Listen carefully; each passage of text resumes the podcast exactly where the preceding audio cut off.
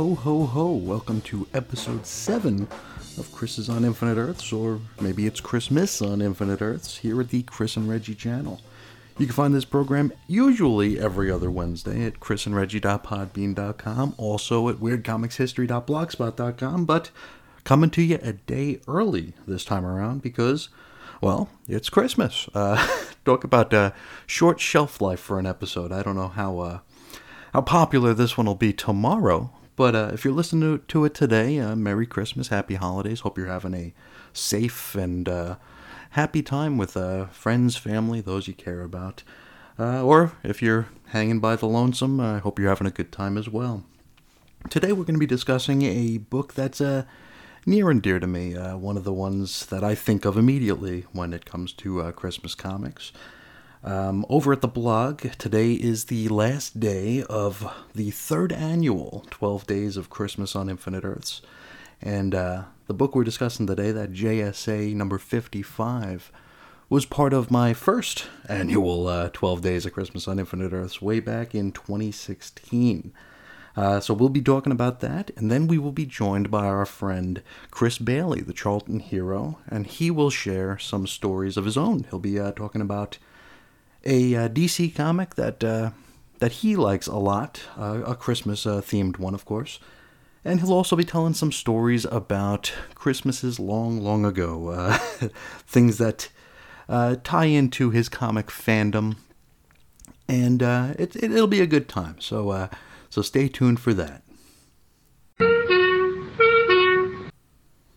Now, like I said, it is Christmas, which you know, growing up is the day you look forward to all year, but as a grown up and uh, a grown up who doesn't have children yet, or may never have children, uh, it's come to be the day that I, I sort of dread the most because it means that uh, the season's over, you know?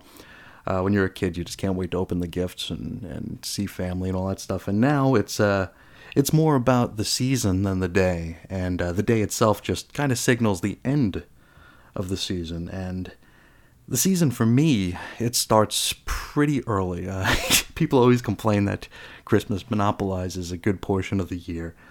And for me, it usually starts around mid September because uh, that's when a local uh, ba- a bagel shop out here uh, sends out their email telling or proclaiming that pumpkin is back, the flavor. Uh, so pumpkin bagels are back, and that's when my mind starts spinning because uh, to me, these days, Christmas is about feasts, you know, big meals with family. Uh, we have our Thanksgiving meal, and then we have uh, something that I call uh, the Feast of the Seven Dishes, which uh, comes from the uh, the Italian custom, the Feast of the Seven Fishes, that uh, people would do on Christmas Eve. but I don't like seafood, so it's it's just seven main courses that I that I prepare for for the family on Christmas Eve, and then the other half of the family comes over on Christmas Day, and we well, we don't usually finish it up, but we make a we make a pretty good dent in it, and uh, we're eating good the rest of the week. So it's a very good time. It's a very good time. Now the thing of it is, um, it's odd. Uh, Christmas and comics, outside of there actually being comics about Christmas, I and books that I read around Christmas that may or may not have to do with the holiday. I don't really have so many touchstones. Um, like uh like, like when when we talk to uh Bailey a little bit later on he he has some very uh very sharp memories about how his comics fandom and Christmas kind of uh intersected where I, I really don't have that. Um as far as gifts are concerned nowadays I'll get you know trade collections and stuff because we usually do our shopping via Amazon wish lists nowadays so it's just whatever books I got my eye on, I just uh, I'll just throw them on the uh, the old wish list towards the end of the year, and I'll hold off on buying them myself, so you know we can do a, a gift exchange. But growing up, I really didn't get much in the way of comics uh, for Christmas. I did get my first two long boxes where I felt like I officially made it. You know, you're you're a real fan when you have a long box, and uh, and I got two of them, and and I and I've always been very meticulous with the way that I uh, compartmentalize and organize. It, it's it borders on the obsessive, and So I'd have my one long box that had my my X Men books, and that one was maybe about halfway full. And then I had the other one where everything else was, and it was it was a real piddly like three or four inch stack. So I had like this one box that was almost empty, and then this one box that was really, really almost empty. But uh, that's that's like my first Christmas comic memory. Um, I did get an investment kit uh, for Christmas one year, and uh, I'm going to talk more about that with uh, with Charlton Hero in a bit. So we'll we'll get to. I'll save that one for later. But as I was saying earlier, uh, you know, Christmas is different when you're a grown up, uh, uh, especially, and, and I might be projecting, but especially when you don't have children because uh, you don't, uh, you can't really live vicariously through uh, through a dog. You know, like I've got dogs and we get them gifts, but you, you can't really live vicariously through them because you know they'll play with the wrapping paper, they'll play with the toy, they'll just you know, or they'll just ignore it wholesale. So it's not you don't get that uh, you know that glimmer in the eye of a kid when they uh, when they open up that gift that they've been waiting for for I mean uh, the whole year for all you know. Uh, so it's it's different now. So for me, it's become more about uh, concocting traditions. You know, you do things to mark the time of year, and uh, yeah, I think about things like you know the twelve days of Christmas on Infinite Earths at the blog. It's uh, something I do to mark the occasion. I maybe, maybe in a way, try to make it appear as though it's just as special as it was before. You know, it's uh, it, when you think about it, it's uh, it, it's a special time of year for so many of us, and uh, it changes when you're a grown up. And I mean, I'm not saying anything anybody else hasn't already said but we you know we go through our routines and we uh, we mark the time we get through it. And uh, something that t- seems like it takes forever to get here is gone in just an instant. And uh, I, that's kind of the reason why I moved this episode back a day just to uh, mark the occasion you know? Just it's going to be in the old cosmic treadmill archives forever as being released on Christmas about Christmas. It's a uh, silly stuff like that is uh, is kind of what drives me sometimes. So here we are with that. Um, this is going to be a, particularly back heavy episode. Of course, we do have a guest, and uh, we'll be talking at length about several things Christmas related. So uh, I will shut my app here, and we'll go directly into JSA number fifty five right after the horns. Okay, JSA number 55, cover dated February 2004. Story is called Be Good for Goodness Sake. Written by Geoff Johns with pencils by Leonard Kirk. Inked by Keith Champagne and Wade Von Grawbadger. Colors by Hi-Fi, letters by Jared K. Fletcher. Associate editor Stephen Wacker. Editor Peter Tomasi, and it's written for Jordan Marquise.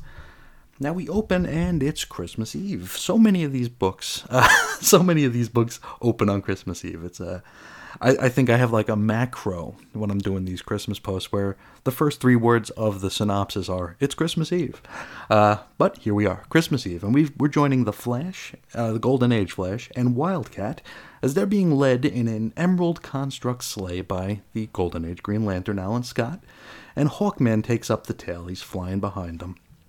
Now, even on this peaceful night, uh, it's odd we uh, notice that Hawkman is still carrying his mace. Uh, in light of Jay's non alcoholic eggnog, Ted declares that this is going to be yet another boring Christmas Eve with the fogies.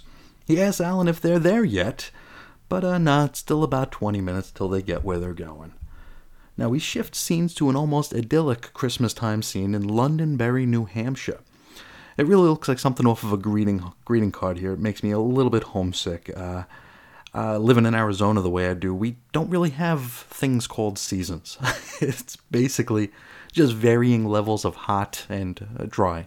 Um, Christmas marks that magical two to three week period where I might not have to turn the air conditioning on. Though I will say that I have turned the uh, air conditioning on on Christmas, and it's a heartbreaking thing every single time.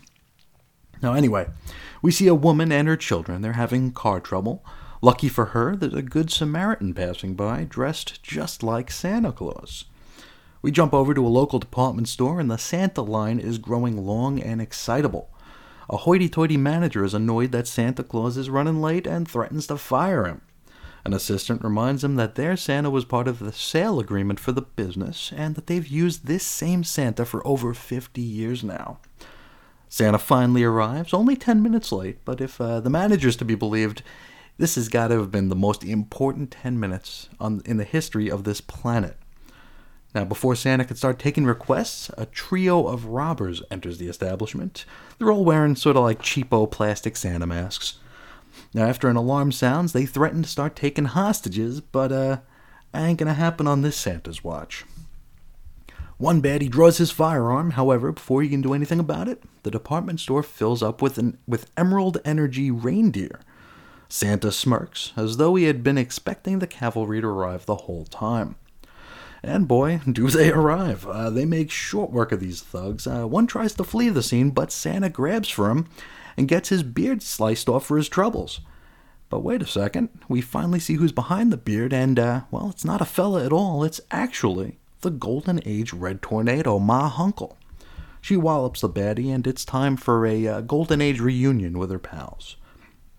We jump ahead to Ma's house, and it's uh, pretty much a Justice Society museum. Uh, it's really, really cool. Uh, we got framed photographs all over the place, and uh, the coolest thing of all here, she's got a Christmas tree, right? But it's it's uh, sitting in her old Red Tornado helmet, which was a basically an upturned pot, uh, you know, cooking pot with eye slits in it. Uh, she was, you know, the toughest ma on the block. She would, uh, she was taking care of all the kids in the neighborhood. So uh, it, it's really, really cool to see this visual. Now, as Alan and Jay admire her home, she enters with coffee and cookies. And now this is where we get our proper introduction. So if you didn't know her before this, this is where you're going to get to know her. You know, she was a concerned mother who was trying to keep her neighborhood clean, and she had no superpowers, just a heck of a lot of guts. She asks Alan how he's doing, and he discusses his newfound appreciation for Christmas. He's now looking forward to spending the day with his family, whereas before, as a broadcasting executive, the holidays were nothing more than a burden. It was just, you know, a busier time of year where he'd see his family even less. She turns to Jay, and he's almost a new man himself. He's got Bart Allen in his life, making him feel young again. And he talks about having to search toy stores both in the US and Japan to find everything on Bart's wish list. Uh, Ted, a quiet philanthropist that he is, he's opening a gym to the public so that they can feed the poor. Uh, he, it's funny, he's kind of embarrassed to uh, to even uh, c- confirm this, but he, he does at the end of the day. Finally, she turns to Carter, and he's standing by the window all by his lonesome.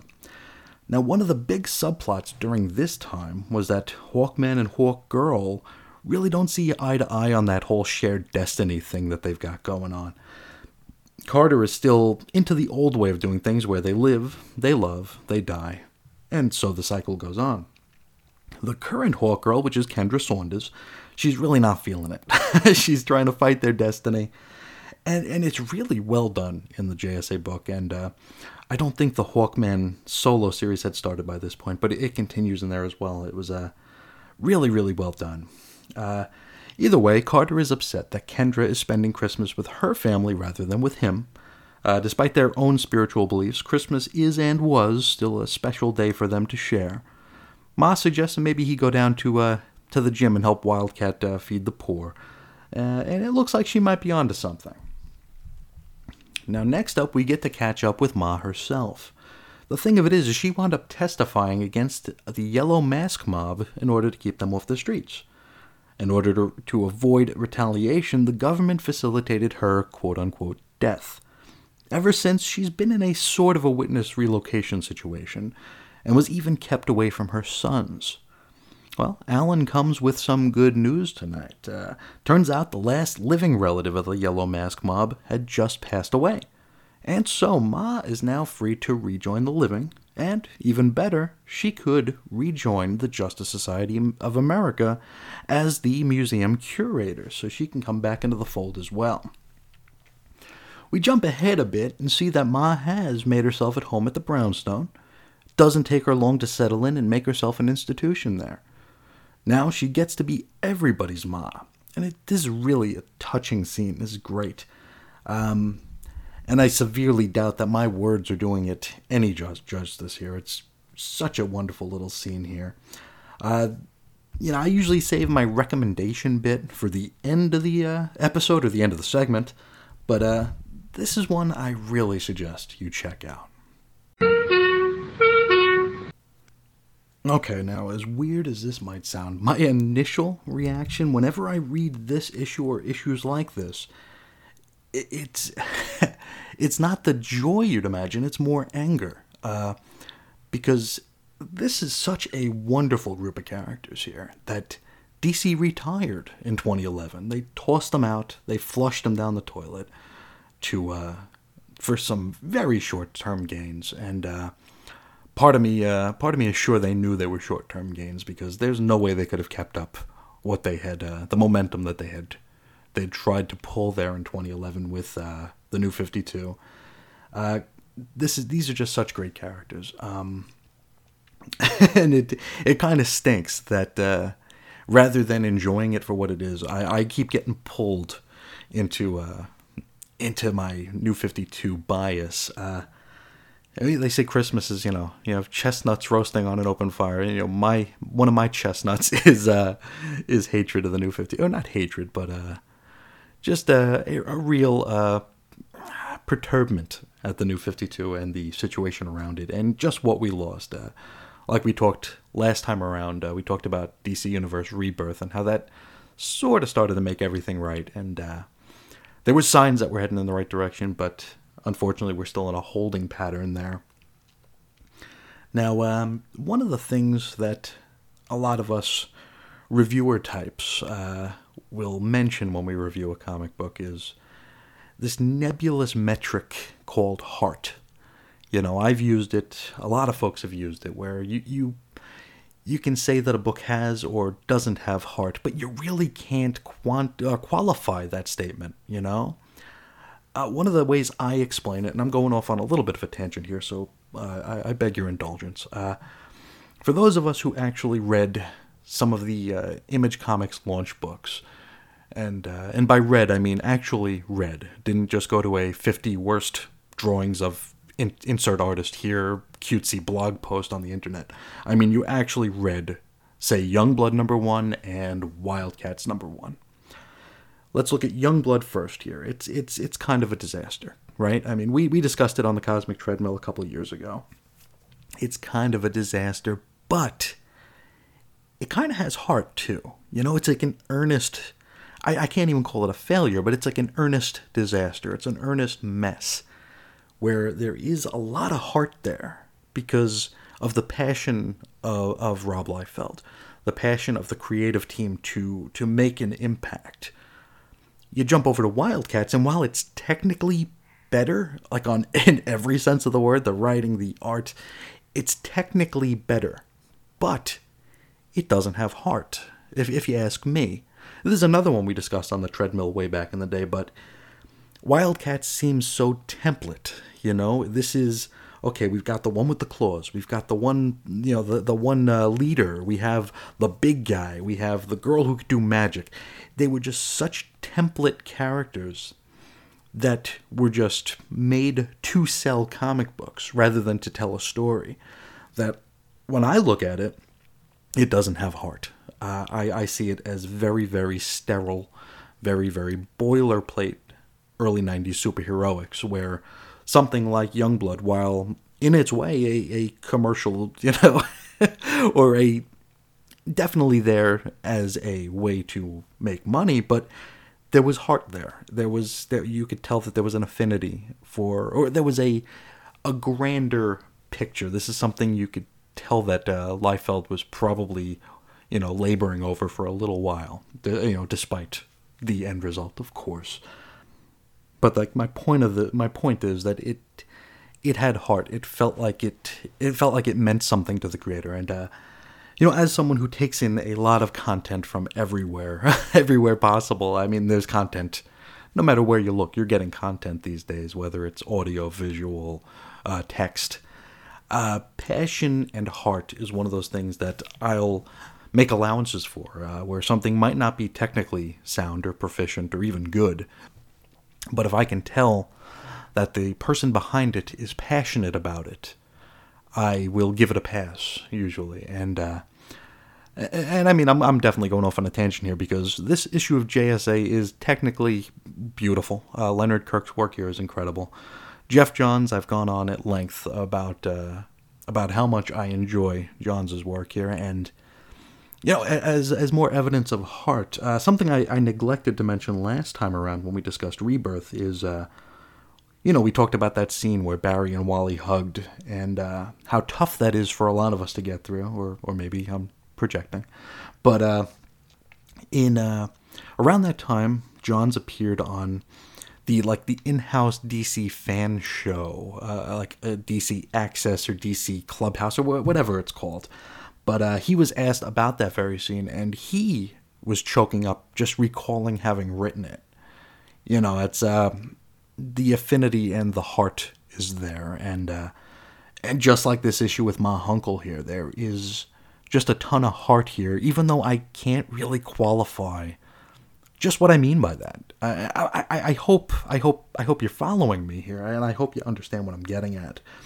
It's just a, that nebulous metric that you really can't, you really can't put a number on. You can't. This isn't a you know a something an X out of ten sort of a sort of a metric. But uh, I hope you follow me here. Uh, now, uh, for this issue on its own, uh, it's it's great. It's it's it's it, it's a little breezy, but it's wonderful. Um, and and it's not often that a writer can elicit such an emotional reaction, and uh, and Johns is able to uh, in, in, several situations, as as we've discussed. Now, this was a celebration of the Golden Age. It's also a celebration of family. Um, just really wonderful, wonderful book. Uh, and the first time that I had reread this for the blog, I'd actually forgotten that Ma Hunkel was under Santa's beard. So that was a, a big reveal for me. Uh, it was like a homecoming where I just remembered, oh, okay, you know, all the pieces came into place because I knew Ma Hunkel came back, but I forgotten how. So when the reveal actually happened, uh, yeah, I must have been sitting there with like the the, the dopiest grin on my face. Uh, the the whole reunion scene was wonderful. Um, I love the fact that she was able to rejoin her friends in the society after being you know, uh, you know, more or less dead to the world for so long. And of course, you know those those Easter eggs like the red tornado soup soup pot helmet acting as a planter for the Christmas tree. I love that. That's just really really great.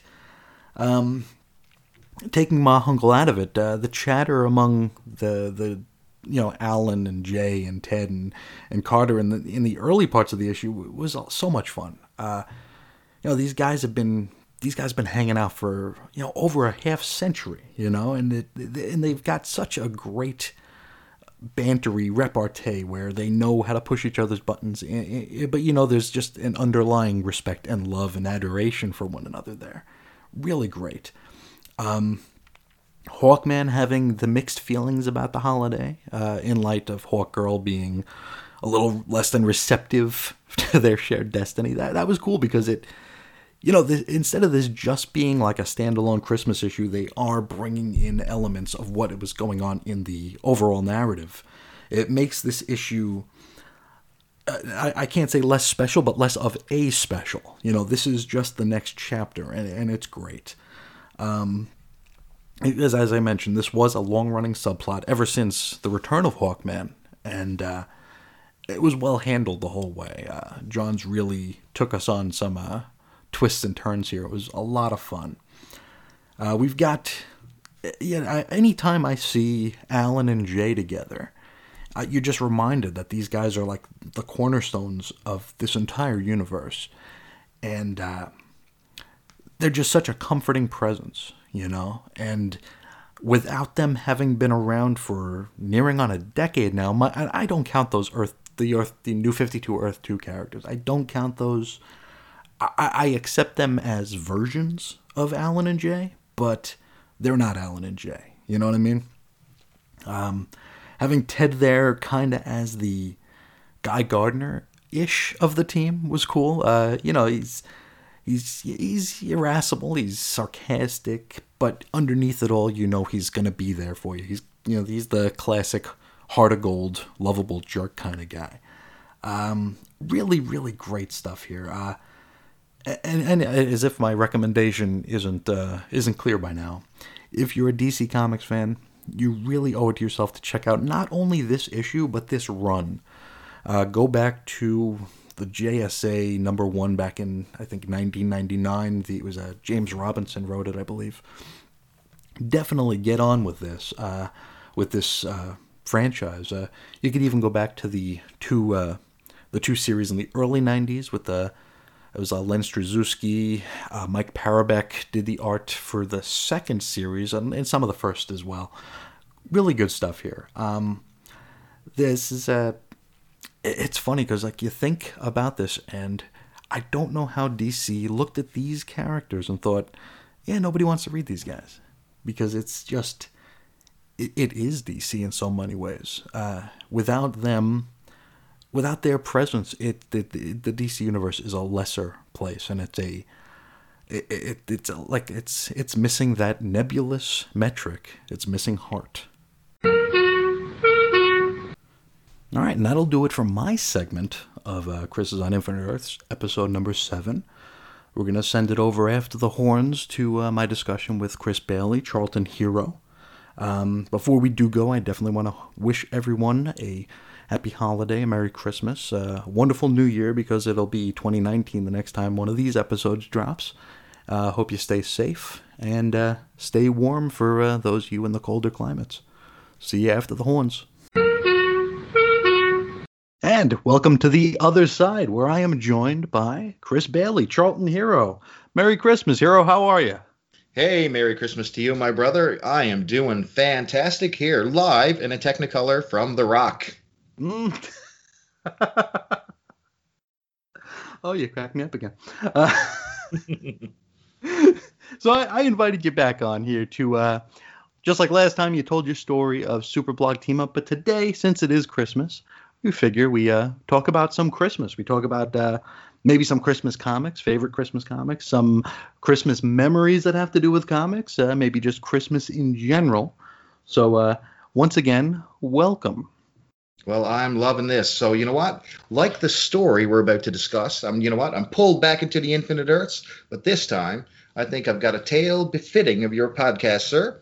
So, number one, thanks for having me back, Chris. And what better time in just mere hours before many of us celebrate Christmas? Absolutely. And you know what?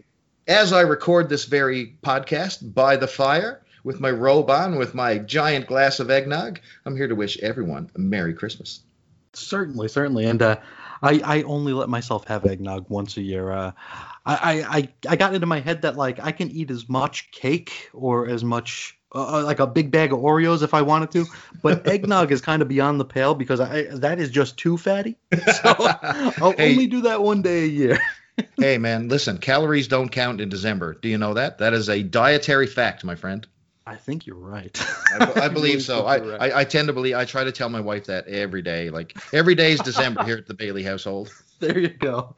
And uh, you know, this is a season that kind of it takes forever to get here, but once it's here, it's gone in a flash. Uh, for me, uh, and I, and I might have mentioned this earlier, but uh, the holiday season for me starts like probably mid September because uh, that's when the local bagel store sends out the email to say, "Hey, pumpkin bagels are back," oh, and uh, no. uh, and that's when that's when my mind starts spinning because uh, I do I do a couple of big meals for for the holiday season. That's my whole big thing. I do the huge Thanksgiving dinner, and I do I do the feast of the seven dishes on. Oh my uh, goodness. On uh, Christmas Eve, which uh, it's it's usually it's the the feast of the seven fishes, but since I don't like fish, I just make seven main courses. So, well, so I'm I, I, was looked I was checking my mail today and I did not see the invite, Chris. I'm I'm a little disappointed.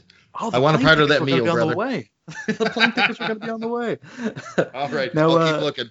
How about you tell me a little bit about about your feelings about uh, this uh, wonderful season?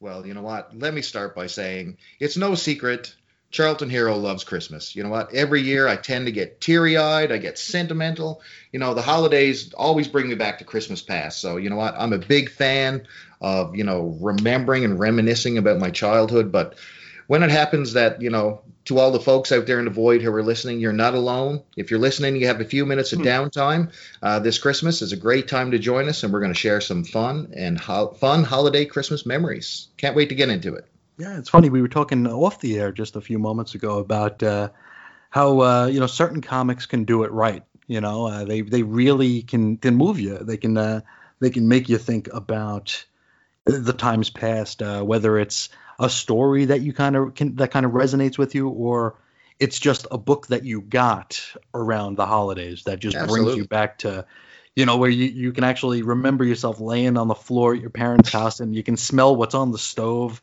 you know that's the kind of stuff that that really gets to me and uh, especially when it comes to comes to christmas because that's just such a warm time and it's uh it's it's usually my my my annual barometer. It's always wh- where something happens insofar as how close it was to Christmas is kind of I the agree. way my yeah exactly. It's just you know it's just such a a strong indicator of you know wh- what's going on in my life, and it always has been, and it always uh, it always makes it so much easier to recall things and. Uh, when we read these comics, and we're going to discuss some, uh, and also some some that aren't technically Christmas comics, but do you know remind us of Christmas, and we'll get into that as we uh, as we go along.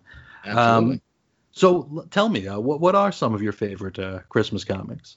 It's actually harder to think about it than I actually thought. You know what? So when it comes to my favorite Christmas comics, I really had to dig deep. You know, um, I went back and I looked through, you know, all my Christmas comics that I have in my bins and my boxes, and one thing that sticks out was always the giant size DC holiday Christmas. So, you know, Christmas with the superheroes. They were hmm. always a blast. And that sure. cover always hits me every time. I'm nostalgic for it. But you know what? It's not the comic I'm covering today. But you know that was that's a solid that's a solid book for anyone out there. The giant sized. Check it out, you're, folks. You're, you're, talking about the one like the Treasury edition from the 70s. Absolutely, yeah. Yes, yeah. Because I it. actually I actually covered the uh, the regular sized Christmas with the Superheroes number one with the uh, I think it was a John Byrne cover. Yes. I covered that for uh, Superblog Team Up in 2016, uh, which even you know two years removed still might be my longest post to date. nice, was, nice segue, my friend. Nice because segue. I covered I covered the entire thing. It was like six stories. Uh, I tell, I'm telling you, it took days to write that post. Uh, but uh, it, was a, it, was a, beauty, my friend. Thank you. But uh, you know, without the, with that uh, tangent out of the way, uh, I'll let Goodness. you continue. I'll tell you. Also, back to Christmas stories. Uh, when when I think of Christmas books, one thing that I always remember, who always does a great job, was Archie Comics. As a fan of Archie Comics, Christmas books were everywhere you know, Archie, just go to a store right now. I guarantee you, you will find an Archie's Christmas stocking. Mm. every year I would always enjoy those Christmas stories. But the only thing that uh, that comes with buying Archie is that I cannot recall one single story that I have ever read from a Archie comic, which is sad to say because I have so many in my collection. But I guess I guess they're just disposable fun. But you know what? Archie does a great job. So check them out, folks. They're a great stocking stuffer. Yeah, I've never been an Archie fan, but uh, I tell you, it's I have a weakness for any Christmas story I find in the wild, any Christmas comic. Uh, it could be any time of year, it could be any publisher. Uh, if I find it in the bins and it's Christmas, I'm going to grab it regardless. Yeah. It's just uh, one of those weaknesses I have. Uh, I just got to do it. It, it, absolutely, and I agree with you 100%.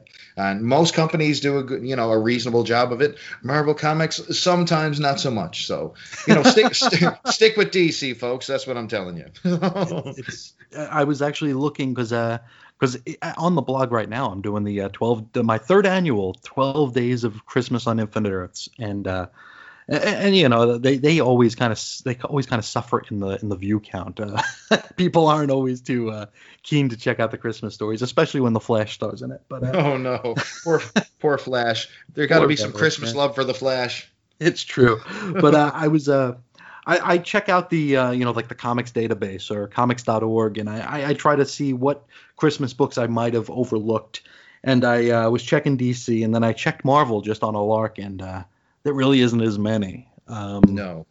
And I, I, really can't speak for the quality. It's been it's been ages since I've read a whole lot of Marvel, but uh, it, it's uh it's definitely uh, up behind DC insofar as how much of it is available out there if you're looking for it. It, it doesn't really speak for quality, but it is what No. it is.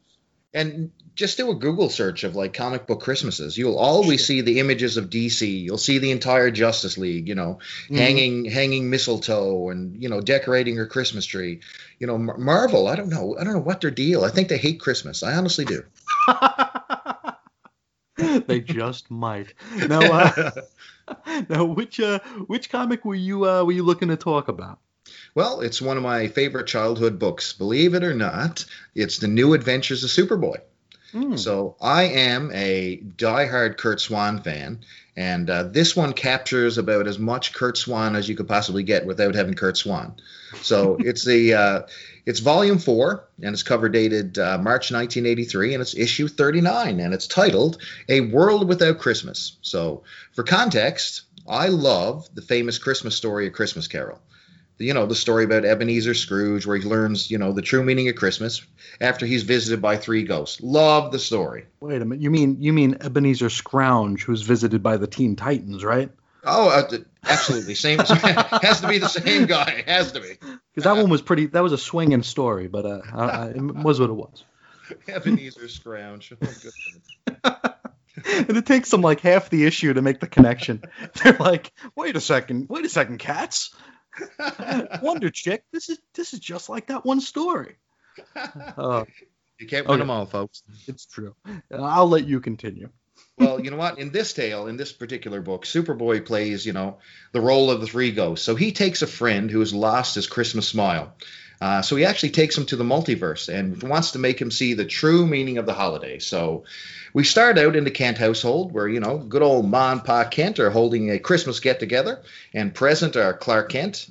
He's, you know, he's Superboy, but shh, don't tell anybody. Mhm. Uh, over for the uh, for the get together happens to be uh, girlfriend Lana Lang, good friend Pete Ross, and of course everyone's favorite super uh, superhero uh, or Superboy friend. It's Bash Bashford. Now, if you haven't Oh, heard of Bash Bashford, well, I don't know. This is the story. Now you're about to find out the true meaning of uh, Bash Bashford. Uh, everyone who uh, seems to be having a swimmingly great time around a Christmas tree. Everyone's caroling. But Bash sits in the corner like a stick in the mud. Obviously, you know what? He's just not into the Christmas spirit. Lana even attempts to come over, cheer him up. She puts some mistletoe up and even tries to kiss him. But guess what? Bash is just not having this Christmas stuff. And he's Hmm. certainly not worried about any kisses. So, in front of everybody, he has a meltdown of epic proportions. He even goes into an anti Christmas speech saying Christmas has lost its magic and it's gone too commercial and everything is mass produced and artificial. And he even goes so far as to break Lana's mistletoe, claiming it's just plastic. Now, brother, that is rude. That's just something you don't do. You don't. It's Lana Lang. What the heck? What's wrong with this guy? so anyway, the Kents try to reason with poor Bash, and he apologizes eventually, realizing, you know, he may have lost the shot with Lana, I assume. Uh, but anyway, for ruining the evening. So he rushes away into the cold night. Now, Clark, being the good friend that he is, he, he rushes after Bash, but Bash is not having any of it. He is not going to listen to Clark Kent, but guess what? Maybe, just maybe, he'll listen to Superboy. hmm So Superboy meets a very disgruntled Bash and tries to reason with him and, you know, tries to talk him down off the rooftop and say, you know, just trying to change his mind about Christmas. So what does Superboy do? Obviously, the only thing we could do to change someone's mind about Christmas, he just, you know, he entraps him. He, he removes his cape, wraps him up like a mummy, and leaps into the air into the multiverse. Of course, that's what we all do. It's Of yes, course. absolutely. If you see someone at your Christmas party, folks, wrap them up in your cape and leap into the multiverse and fix their uncultured bum. There you go. That's what I'll tell you. I'm looking at the page now, and it's it's pretty wild. he, he just he just wraps him up like a burrito and it's off.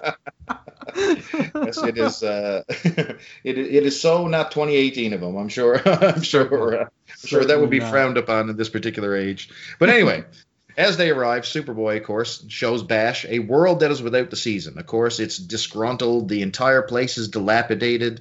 You know, it looks exactly like Smallville, except the town is destroyed. It's filled with pollution, and the town folks, boy, have they really given up on Christmas and apparently the environment. By God. Yeah. So Soup's, uh, you know, Superboy and Bash are attacked by angry townfolk who, of course, every single angry townfolk you can picture is, you know, the typical torch and pitch, uh, pitchfork mob. You know what I'm saying? Absolutely. Yeah. So they come after uh, they come after Superboy. So while Superboy is disarming the locals, Bash, of course, uh, disappears.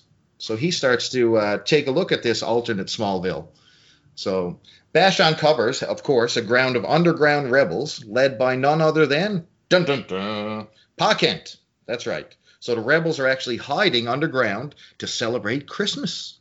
And they are trying to keep the spirit alive, Chris. I mean, how noble. in secret. In secret. In secret. This Yes. is secret Christmas people. These people are not allowed to have Christmas, so they're doing it underground. That's this is passion, people. This is like Footloose, but different. It is. It is. It is literally footloose Christmas. This is what we're dealing with here. so along the way, we get to see alternate versions of everybody. However, Bash doesn't see an alternate version of himself, so he wonders, you know, where his doppelganger happens to be in this cruel world. But anyway, by the time Superboy finds him, Bash has already made good with the rebels, and of course, now he has the Christmas spirit, and he's leading them in Christmas cheer. So, you know, even though in a world without Christmas, no one wants, you know, a reality in this world. So he is leading a group in a rousing Christmas sing along. I mean, this is a transformed guy. Like he went from hating Christmas to breaking Lana Lang's mistletoe to now leading an underground group of Christmas lovers. Imagine It's great. how far this guy's come in this new world. So anyway, the locals have, you know, they've discovered this underground contraband Santa loving peacekeepers. And you know, the Pitchfork Brigade, they attack again. As they do. Of course, you know this. This is what you do if you if you hate Christmas. You attack people with pitchforks. Apparently. this time, however, they are held off by a mysterious masked rebel. Ah, I Hmm. bet you, I bet our audience can't put two and two together who this guy might be. But anyway, Mhm. he assists the fight and gets everybody to safety. And while he does that, Superboy and Bash escape out the back door and back to their own Earth. Yeah, how clever! He just leaves this guy to the dust, right? He just Sure. he just he just met this underground gang of Christmas lovers, and you know the Pitchfork gang is at the door, and they disappear out the back door. Merry Christmas, people! Merry Christmas. anyway, we just we discover that you know the man who led the Christmas rebels, this mysterious guy, is actually the alternate version of Bash Bashford himself. How Well, about that? well, Well, Dun dun dun! It's Old Man Withers. oh my goodness. Anyway, once home, of course, Bash has seen the error of his ways, and now, of course, he has the Christmas spirit in his heart. So he returns to the Christmas party a new man, and even dressed as Santa. So this guy who hates Christmas, he is actually now Santa. talk So- about a 180, right? This, um, this is a transformation, Chris. I mean, this guy found the smile. Everybody wonders what's gotten into old Bash, but Clark just reminds him just to enjoy it while it lasts. And bang, the credits roll. Oh, my heart is broken. I'm, I'm, I'm wiping tears away right now. and uh, did did Bash Bashford make any uh, make many uh, appearances after this? I'm uncertain, but I, I certainly hope not. I got a funny feeling that parallel Earth Bash Bashford has a has a pitchfork in him at some point somewhere after being left in the wolves. well might. Superboy left him high and dry. So uh, Now it's a now it's not only a world without Christmas, it's a world without Bash as well. I got a million of them, people. I tell you. and, All and it's funny when the first time I read this, I had assumed that we were going to find out that the Bash Bashford that that was hanging out with Clark and Lana was the Bash Bashford from this world without a Christmas. Oh my God, that's too, Because he much. couldn't to think find about. his It's too much to think about, Chris. he couldn't find his alternative version. So I thought, oh, maybe he was from this town without Christmas, made his way over, and he still hates Christmas. or may or maybe if we were doing a Marvel comic spin, maybe the Bash Bashford that is Santa is actually alternate Bash Bashford. Oh my god. The possibilities, my friend. This is another clone saga. He swapped him out. am Clark swapped him out. He dropped he dropped the other Bash Bashford over there. But you know what? This is the kind of cool story. Like I, I'm a big fan of one and done comics. So back in the '80s, a lot of these one and done stories. I mean, you know what? They had no relevance whatsoever to the big scheme of things. They were pre-crisis story. They didn't relate to any other book on the market. You know, it literally had zero relevance to anything going on. I mean, you know what? Superman books certainly did not relate to the uh, you know the world that Christmas. You know this particular issue. There was never ever another mention of this book. Thank Yeah. God. By the way. But you know what? It's actually relevant because you know crisis happens a few years later but Yeah. this book goes in great detail so if you do have a copy of this book superboy uh, new adventures of superboy 39 check out pages 5 and 6 they go over the top trying to explain the multiverse Yeah. and he also he says literally he quotes I recently discovered a strange phenomenon of the universe, a whole slew of alternate Earths that exist parallel to this one. Each Earth exists slightly on a different vibratory plane, and by vibrating my own body at just the right speed, I'm able to slip from one dimension to another. I mean, this is this is a revelation here. I'm telling you. and it's it's crazy because I I, uh, I started reading uh, DC when it was you know in the post crisis world, and uh, I would hear people talk about or I'd read about people's memories of the pre crisis, and I would think, God, how do you, how would you read that? Because it's just so insane to consider all these possibilities and multiple Supermen and multiple Batman. Yeah.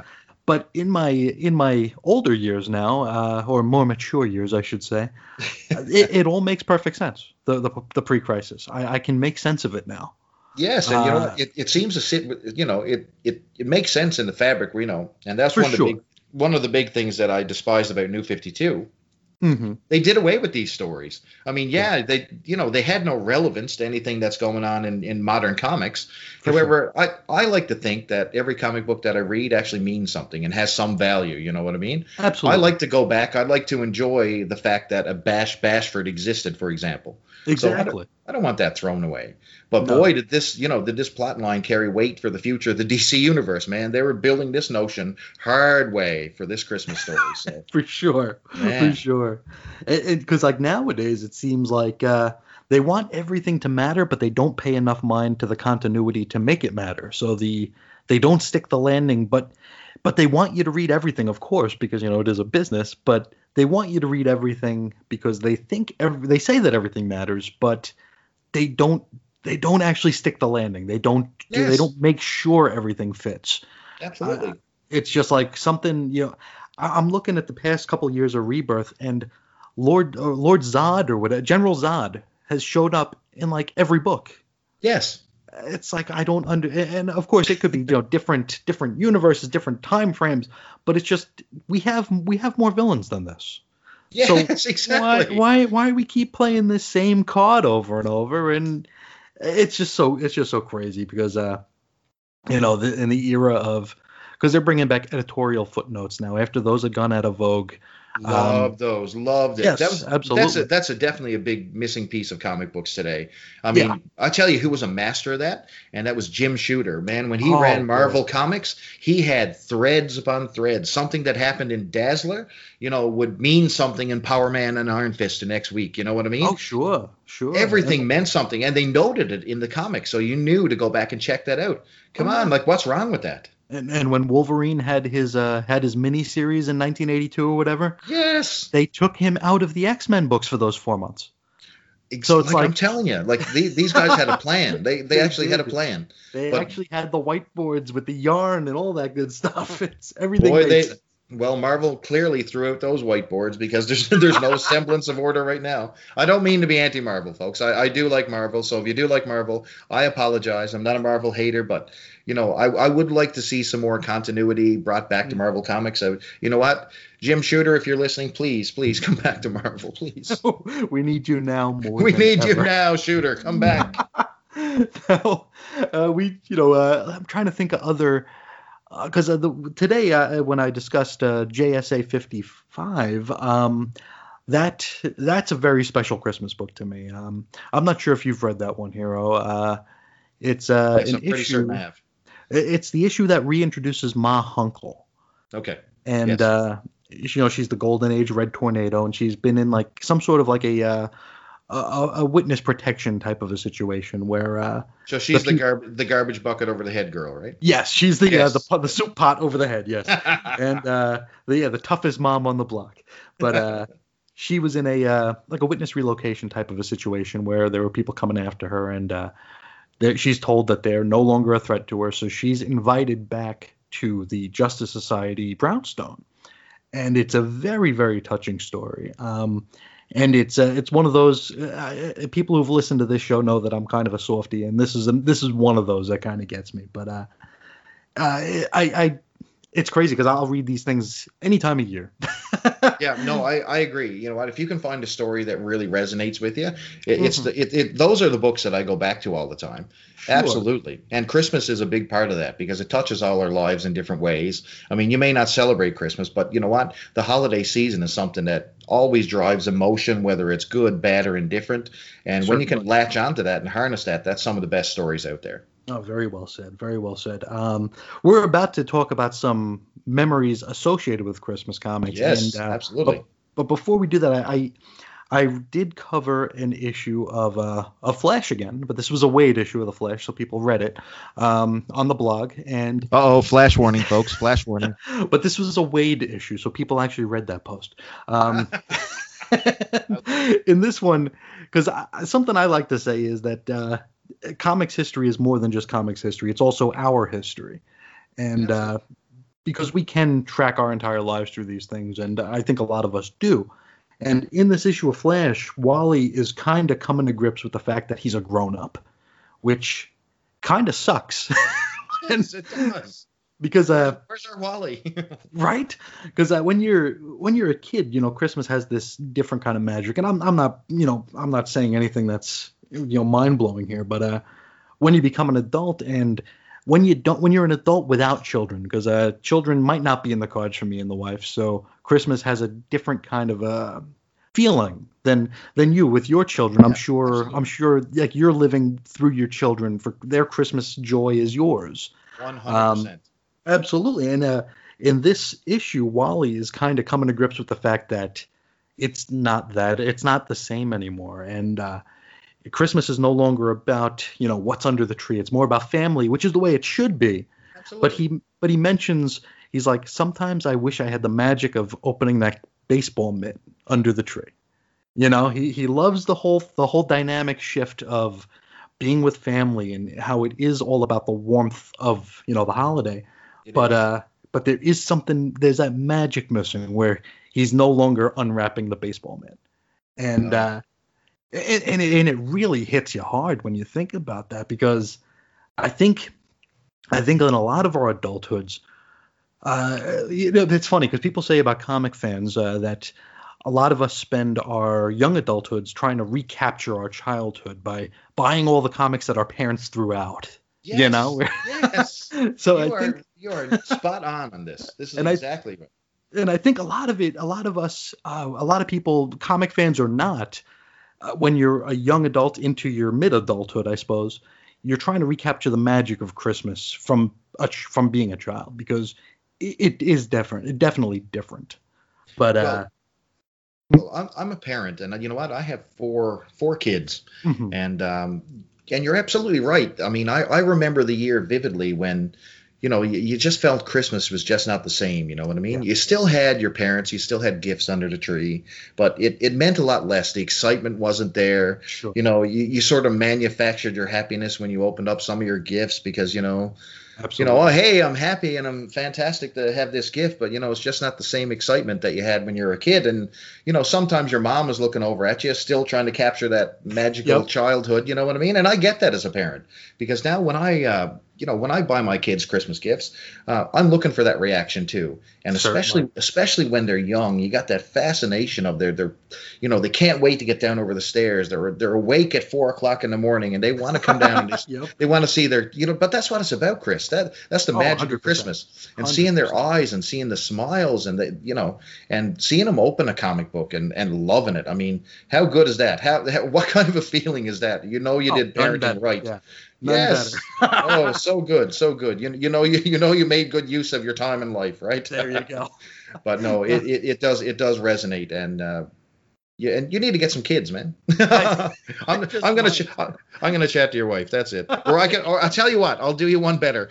I'll give you one of mine. How about that? Oh, wait a second. Wait a minute here. Hold on. We'll we'll work out a uh, we'll work out a summer deal. Yeah, we could do snowbird stuff. oh, Um, no. no, uh, that, after that uh, segue, I figure let's talk about some Christmas memories that have to do with the industry we hold so dear. Absolutely. So I've actually have two separate memories to share. Mhm. Uh, my first story, I uh, I have called it collector's remorse. okay. Yes, so it's you know it, it's a tragic story, but it comes together at the end. So, bear with me. so no secret, Christmas was always a huge deal with my family growing up. Uh, you know what? My parents weren't rich by any means, but my mom and dad worked hard to keep the lights on. Man, they worked hard. Mhm. One thing they always made sure of is that my brother and I had the best Christmas possible. So there were very few occasions where you know we'd be missing an item off our Christmas list. My parents tried to hunt down anything and everything we asked for, and I know to this day was not cheap. So I can appreciate the you know what they sacrificed to give Sure. their two two kids a great Christmas, right? And if you lived in you know small town Canada, in Newfoundland where I live, you'll understand that if you lived in a small town, you had limited shopping options. So we always relied on trips to the big city, you know, two hours away, so we could buy a lot of the unique items that weren't available in my hometown. So there was no internet at the time, you know, there was no home shopping network, if that even still exists. But what we did have was the Sears Wish Book. Oh, Yeah. Ah, now I can hear some of our listeners. They're like, "Oh, he got He me." The Sears yep. Wish Book. Yes, yes. Wipe away your tears, child. All right. because I, think I think Sears I think they went out of business this year, didn't they? Yes, in Canada it was, it was it was tragic. Lots of people out of work and no Oh, wish that's- book this year. This is actually the first year in Canada with no wish book. And I'm Oh, telling you, it's awful. it's it is. It's it's it's missing because the big thing about the wish book, your kids anticipated it coming and they were Oh, even though- absolutely. even though they have all these options online, websites and all that stuff, our kids would take it. They'd sit down on the couch for hours and they'd circle Circle the pictures. not, It's 99% of what was in that book. All right. Now, I thank my mom and dad for buying, you know, 99% of my gifts, but there is no way I can touch my kids 99%. So hopefully they'll forgive me when they're older. I don't know. And, Maybe uh, I'm a cheapskate. Who knows? we did the uh, we did the Wish Book Christmas um, a couple years, probably in the early '90s or so, and uh, yeah, th- of course you mentioned this is before the internet, so Absolutely.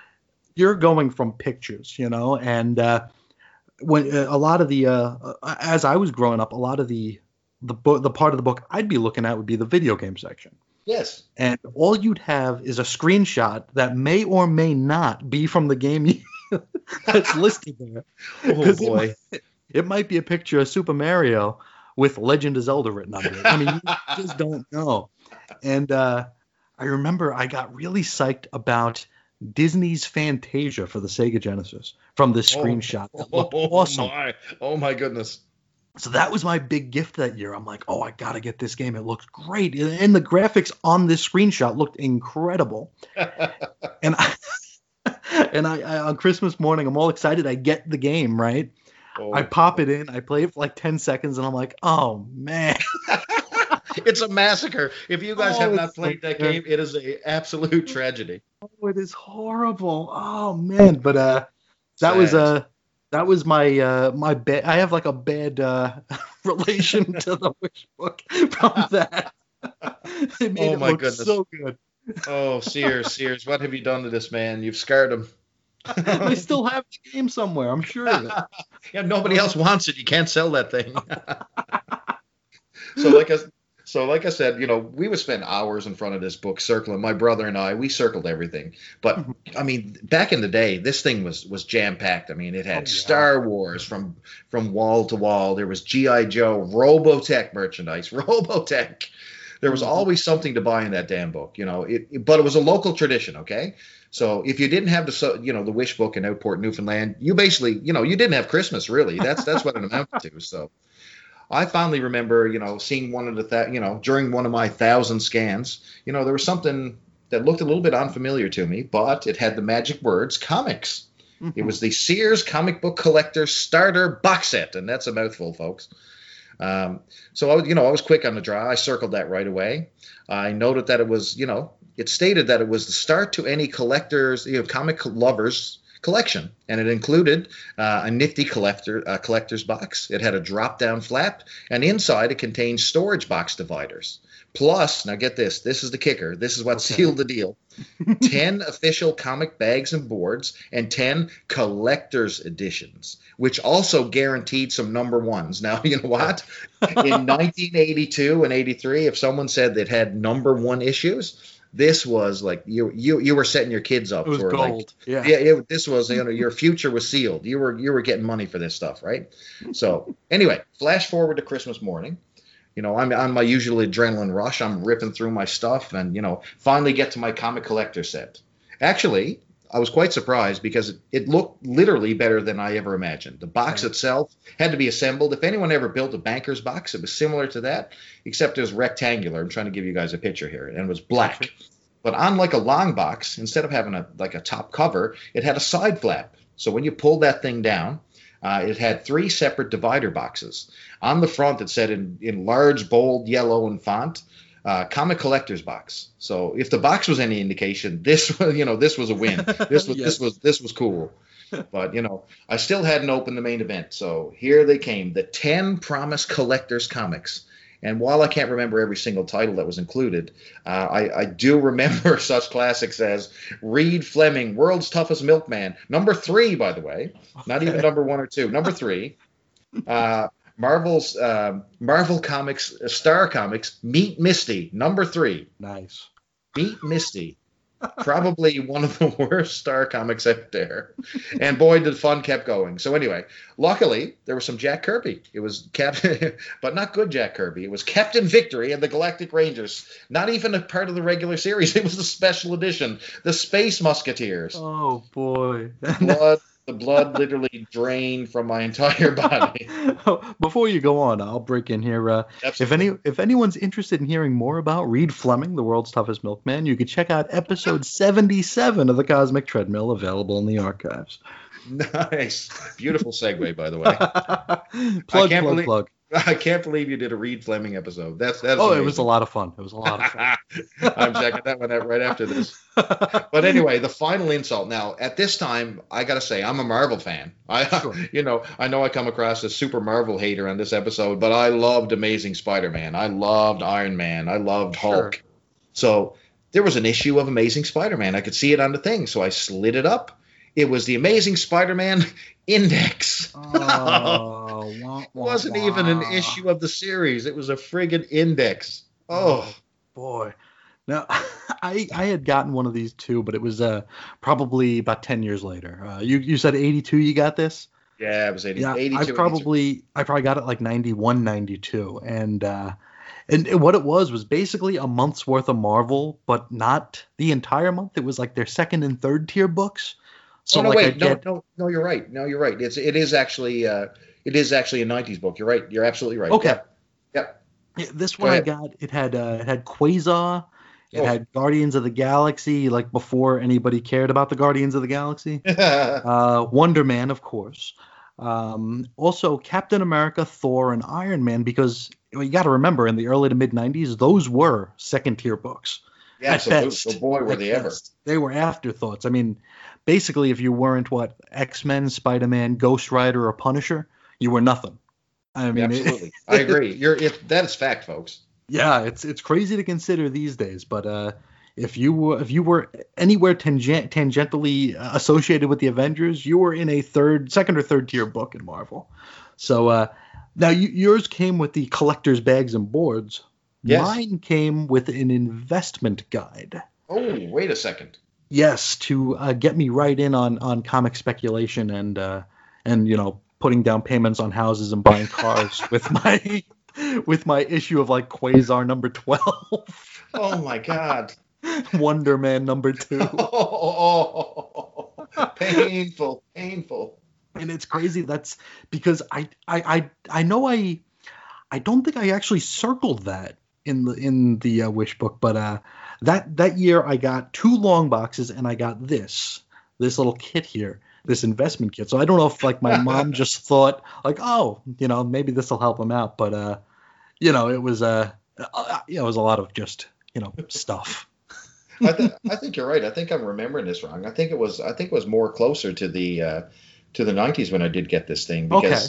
yeah yeah oh no I'm, I think you're bringing back recollections here for me so that, that's good that's perfect you're you're you're you're bringing my uh, my memories back to uh, back to where they belong. There we go. Uh, so, but I'll tell you what. So after I did get this thing, you know, I I didn't want to show disappointment, Chris. sure. You know, as a parent, I know what it's like to see a Christmas, uh, you know, a Christmas gift that you think is going to be a huge win, and all of a sudden your kid poo poos on it. Mm, okay. or just don't care, you know, or t- it gets tossed in the closet and ends up as a, a dust bunny with Yeah. my L- with my LJN wrestlers, by the way. yeah.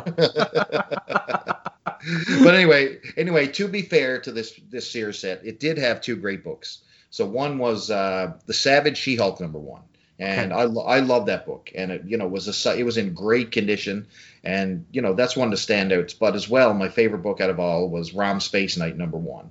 Okay. and I, I still have both of those to this day. So it wasn't a total loss, but you know the only thing I can recall at, at that particular day was Meet Misty number three. So That's great. Because it's funny because I, I really uh, wasn't uh, disappointed when I got it because I think I was because it was like probably 91 or 92 and I was 11 or 12 years old. So I was kind of getting swept into the yeah, speculatory type of deal where I mean Image was on its way, uh, the foil covers were hitting, and Wizard was coming out. So it was just like so like yeah there was like this just like bubbling. It's like okay oh the, you know this this could be worth something.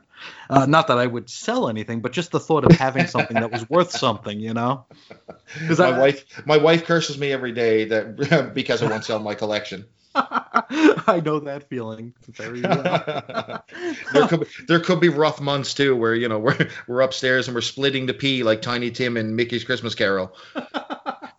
and she looks down and have all these comics. Will you just sell one of your comics so we can eat? no, it's not that bad. I'm just I'm embellishing, of course.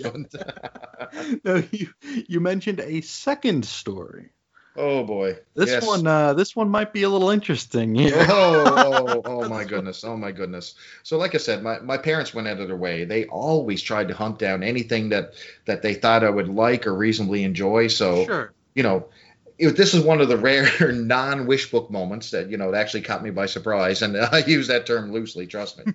so I always prided myself in my hometown, which is very small, by the way. So this is not a bragging point, uh, as having the biggest comic collection in my town, and and that, like I said, that's not a bragging point. That's not a that's not a big deal. Whether it was true or not, who knows? I know. The only thing I knew is that you know, with the friends that I hang out with. I, I did have the most comics, so I thought I was, you know, I was the big man on campus, brother, when Sure. it came to collecting. Uh, so my mom happened to work at a local retailer, and uh, she told me that the son of one of the ladies she worked with had a big comics collection. Of course, you know, I took great offense to that. Oh, really? He's got a he's got a big collection, does he? Well, let's Does go he? check this out. Yes. So anyway, um, I was told that I was welcome to go to his house and see what he was selling. You know, obviously I couldn't wait. Hmm. Uh, you know, on the other side, I was probably, you know, I, I couldn't wait to see what this guy actually had to see if it was, you know, we could, uh, you know, compare comic collections. So anyway, we made arrangements, and I was on my way uh, to, uh, for storyline purpose, we'll call it Jerry's house. Now, could you imagine something like this happening today Oh boy. like just because I, I I live in a, a suburb of Phoenix, Arizona, and I think I might have a lar- one of the larger collections here, but I couldn't I couldn't imagine a parent bringing a kid over just Yeah, here's a hey, here's hang- a stranger. He's coming to look at your with this collection. guy and go Don't into worry. that room with the comic box. why, why are you spreading garbage bags on the floor? What's with the? oh dear. Boy, so anyway, I arrived at Jerry's house, and I knew right away that this was going to be an experience. So this the Jerry character met me at the door, and I'm not, I'm not trying to be judgmental here, but this guy had you know. Uh, the smell of cat's pee around him. I mean, this guy, Oh, this guy was. Oh yeah, he was. Uh, he was like a combination of sweat and cat's pee. So visualize that for all our listeners out Mm. but anyway, you know what? I didn't care what he smelled like. I was there to see this darn comic collection, right? So anyway, Jerry leads me down to the bowels of his house, to his musty solo bedroom, where I can only imagine what Jerry was doing in his spare time. But Oh. uh, It- I- really, I, I- mean, just imagine this. no, no, no, no, no. You, you don't want to, folks. Just just for visual purposes. Just just, I- think I- about it, but never go in anyone's basement, especially if they I- smell like cat's pee. Oh, I did something similar one time uh, back back in New York. I was uh, me and a buddy of mine were at the uh, comic store in uh, Idle Hour, Idle Hour, New York. It's a it's a, very small town, a college town, and there was a small comic shop there. We went, and we were really big at the time into the uh, like the Marvel Masterworks trading cards. Yes, they were uh, amazing. I still have them. Oh Lord, yeah, there, there. That's like a lot of Joe Jusko and stuff. A lot of good stuff there. And uh, a guy came in and he's like, "Oh, I've got a lot of singles for sale," and uh, and we're like, "Oh, cool." And he's like, "Yeah, I live around the block," and we're like, "Oh, cool." and I'm thinking about this Uh-oh. now, and I'm just like, "What in the hell was I thinking?" But uh, we we went to this dude's Would you like house. some uh, candy? Right. kidding. How come your house doesn't have windows, sir? but uh but he he actually was uh he was probably we were like 12 13 years old he was probably like 15 or 16 he lived with his parents so it wasn't like uh like your buddy jerry here but uh just the thought of that now i mean wow that's just a different time totally Well, different time Ki- Kids learn a lesson from this particular podcast, please. yes yeah don't try this at home No, but you know what? To Jerry's defense, he did have some talent. So you know what? He comes down, and the first thing he shows me, he doesn't go right to his collection immediately, which was Okay. suspicious to start. But he started showing me some of his drawings. This guy could draw. I'm telling you right now. He looked like this guy could draw just like Joe Joe Kubert. I mean, he had a series of drawings. It had you know tons of tanks and shoulder, you know, soldiers and uh, Conan. He had. I mean, this guy was drawing amazing. So I knew he was he was definitely into comics because this guy had talent. So you know, I I was super impressed, but I could only be super impressed so so much because I was starting to lose oxygen trying not to breathe in cat urine. But anyway, and then he finally pulled it out. No, no, no, Uh-huh. not not that. His comic box, of course. now it wasn't a big collection, so right away I was like, oh yes, still the man, still There the go. man. Right, I'm not defeated. But anyway, inside his box, he had a, a wealth of books. Actually, he had uh, tons of Savage Sword of Conan, which I had not seen a lot of these things, but he had almost every issue. You know, Hmm. ton- like tons of these things, and in great Wow. shape. So you know, I was impressed right away. Then he had a lot of different war books. You know, he had tons of Sergeant Rock. He had GI Combat. He had uh, Two Gun Kid, even some um, some westerns in there. Yeah. But uh, you know, I wasn't really into much of that. I had some, but then he brought out his Batman collection. This guy had some Batman, brother. okay I mean, uh, and you know what? When you're talking about uh, being so close to, you know, I think it was 88, 89, I think when Bat Fever was exploding and all that oh, stuff sure sure right? I mean, everybody was into Batman. So, you know, I started to thumb through, you know, some of these classic Batman covers, and there was like Ra's al Ghul's, you know, early appearances and some classic Batman books. I actually actually took a look. So they had Batman 277. Like th- these are the ones that caught my attention, like the Demon Okay. of of Gothos Manor, and they had, you know, Ra's al Ghul one, the the Demon Lives Again, Batman 244 by Neal Adams. I mean, some of these Okay. are just classic, classic Sure. Batmans. And you know what? They weren't in the best condition. So, you know, I, I did thumb through them and I didn't really ask them the price, but, uh, you know, it was sort of like a, a call you later type of blow off. And, you know, I went on about my business. Even though I envied his Conan collection, you know, I, I sort of left Jerry in the, in the in the lurch, right? I, I, I, I, I, I didn't avail of it as much as I did like some of his Batmans. You know, didn't really get a good vibe after the guy, so you know, I left. I let him lay with his collection, but now did he try to hard sell you like was this like oh, he was yeah, he was he had a bit of a high pressure sales pitch, but you know, Okay. I, I was I was more anxious to get out of there and recover my uh, oxygen, but with these uh like these were like just his collection these weren't double duplicates these no, were this was this was his stuff, and he was selling. he was it. just trying to unload okay Yeah. okay cool Yeah, okay. so you know, typically when I deal with people in collections, you know, my first impression, if you if it's not a good one, you're pretty well dead to me. You know what I mean? I know I I I I know that sounds harsh, but you know what? I was a collector that you know sure I was trying to maintain you know the best books I could find. So if you didn't have anything of interest, I really didn't you know knock on your door anymore. So I certainly didn't go back to Jerry's. But anyway. Let's flash forward to December 24th, of course. My mother, of course, you know, behind the scenes and unbeknownst to me, was uh, was already gaining intel from Jerry about what comics I saw when I was down to his down to his uh, his litter box. so anyway, Christmas morning arrives, and you know I'm I'm doing my regular motoring through my gifts when I see this small shirt size box, and you know I didn't think it was comic books, and I, you know I literally didn't ask for any.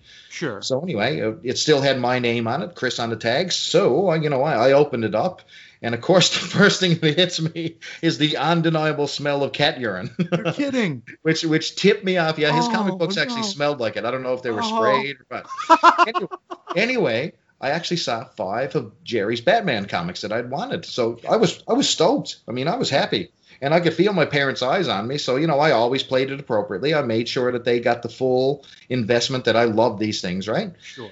Now, that being said, I noticed, and I was pretty, you know, semi about, I thought midway through my gift opening, and I looked under the tree and there was really not much else there for me. Anyway, I didn't think too much of it. Much later during the day or whatever, my, my dad comes up to me and he sort of got this, you know, sly look to him and he just leans in. He goes, Those few comics costed a fortune.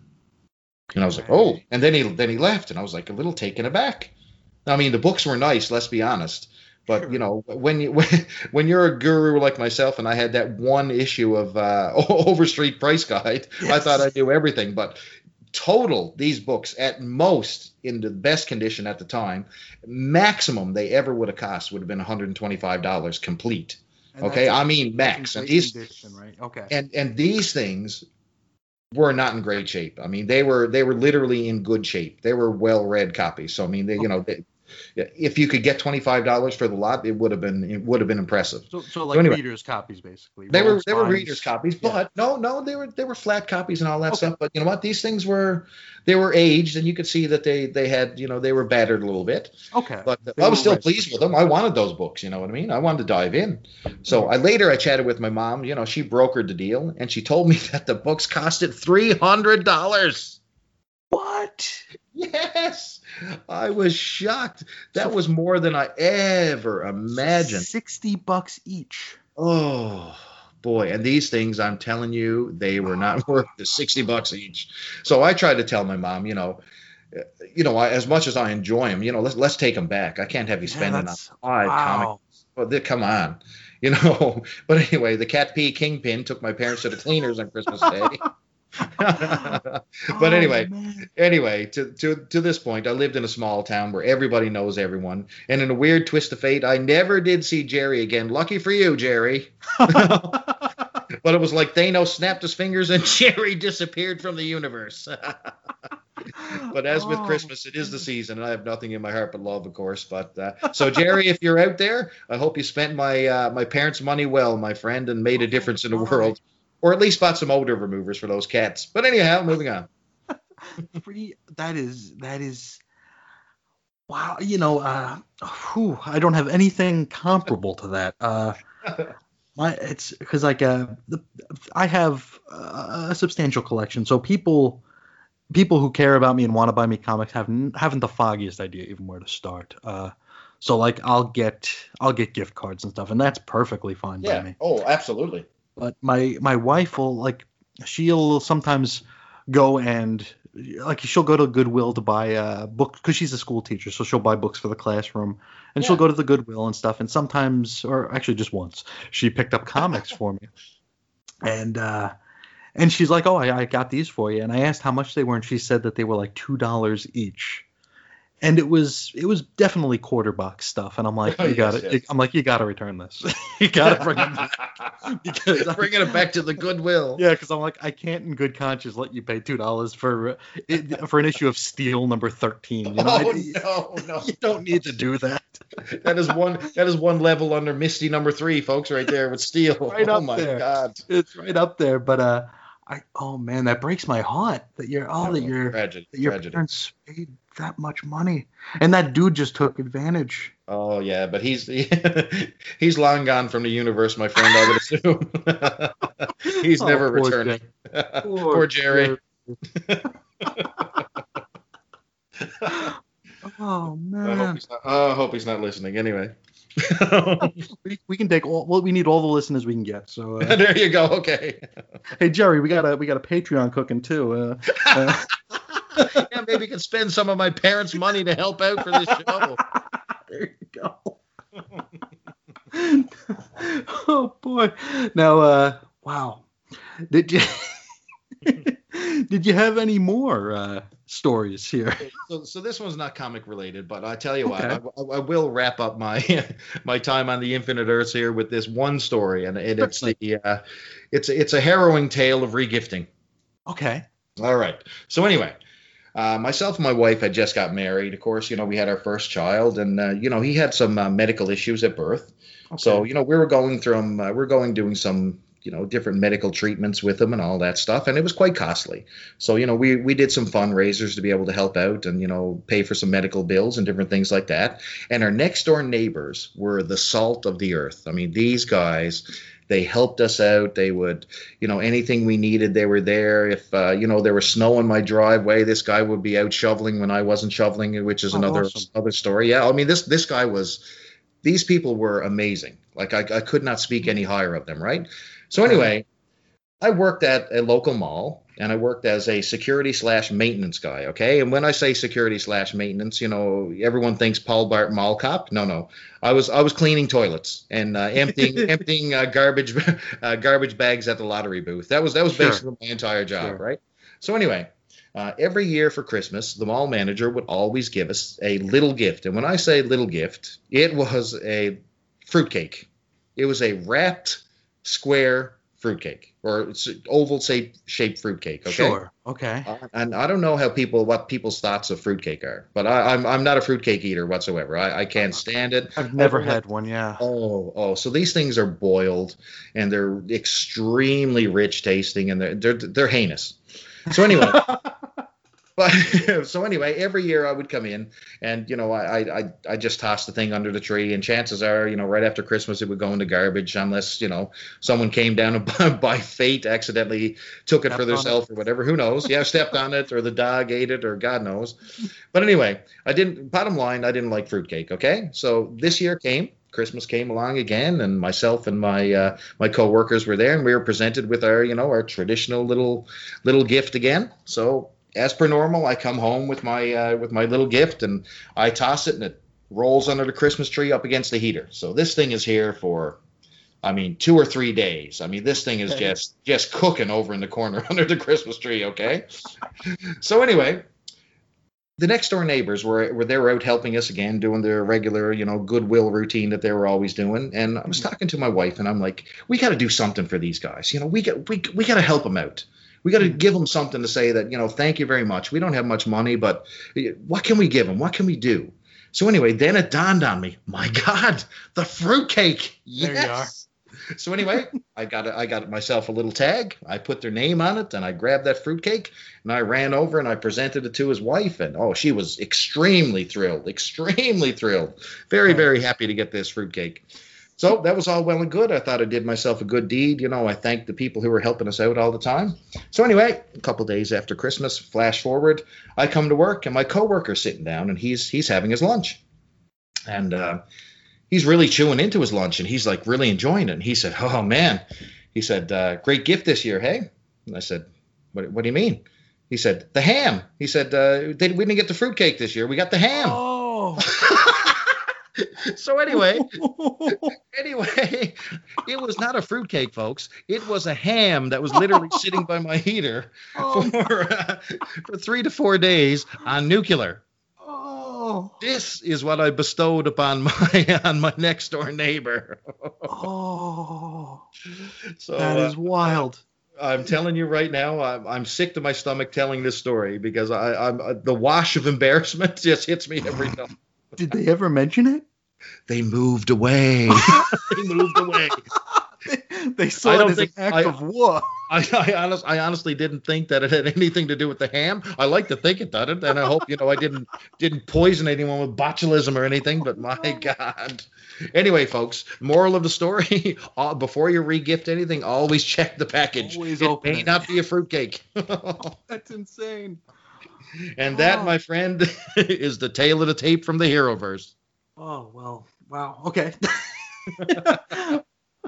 I don't have anything that can match that either. Would you like some ham, Chris? I'm just asking you. I probably could do with some, but I do not like green eggs and ham. I do not like radiator ham. But, uh, Amazing. Oh, that's great. Well, Chris, I, I definitely want to thank you for stopping by to share some uh, Christmas cheer. Uh, and uh, you know, thank you so much. Uh, Merry Christmas, happy, happy, happy, all that good stuff. Uh, tell the tell the folks where they can uh, they can find your presence online. You can find the Charlton Hero at Charlton underscore Hero. Yes, I'm one of those. Uh, I'm one of those underscore people. So at under, Charlton underscore Hero. You find me on Twitter. Hook me up. We'll always have some engaging banter on the old Twitter. And uh, if you go to um, if you go to uh, follow Friday me with the hashtag FF, make sure we include Chris. He's always being left out of these people. So let's include this guy. Come on, what's wrong with you people? Uh, as well, you can hook me up. I have my own little blog, which is about to get relaunched, uh, which is a uh, which is happening in January with the new Superblog team up. Uh, and it's, it's, called the Superhero Satellite. So just Google Superhero Satellite. It's at uh, charltonhero.wordpress.com. And uh, you can check it all out for all your retro needs for sure. Yeah, and if uh, if you do look him up on Twitter, just make sure you compliment his pink background on his speedball yes, please. avatar. Thank you. Speedball avatar. I'm I'm having a complex over this pink background here. I'm thinking this coming from a guy with a Terry Terry Long avatar on Skype. Nobody knows that man. it's true. I'm I'm breaking down the fourth wall here, people. it's been shattered. Now, uh, if anyone out there would like to share their Christmas memories, uh, you'll be hearing this on Christmas. So by the time you hear it, it might be after Christmas. But we're always up for a good Christmas story. So share. You can uh, hit us up on Twitter or you can uh, send an email, weirdcomicshistory at gmail.com. The uh, Cosmic Treadmill now has a Patreon. Uh, if you like what we're doing, want to toss us some bones, we're at patreon.com slash Chris and Reggie. You can find us or follow us on Facebook at facebook.com slash Cosmic T-Mill. We're also on Twitter at Cosmic T-Mill. You can find Reggie at Reggie Reggie, and I'm at Ace Comics. You can check out the archives of all of our programming at weirdcomicshistory.blogspot.com. You can find a chronological listing of all the programs, show notes, all that stuff. Uh, this week in particular, you can find a lot of really neat activities for Rudolph the Red-Nosed Reindeer. Which, uh, if you're if you're listening uh, if you're listening in order, then you heard this one a couple days ago. But uh, that was our Cosmic Treadmill Christmas uh, episode. Was uh, Rudolph the Red-Nosed Reindeer well, you heard me talk like this for a long, long time. And uh, to the point where I'm very dizzy. Uh, That's a talent, folks. That's a talent. it is. Now, uh, you can also uh, check out the uh, site that this show is named after. You can go over to chrisisoninfiniteearths.com. And while you're over there, if there's a book on that blog that you'd like to hear me discuss, or if there's a book on there you want to come on and talk to me about, drop me a line. We'll see what we can figure out. I want to definitely thank everyone for uh, for visiting with us on this uh, holiday. And uh, so long for now. Merry Christmas. Merry Christmas, everybody.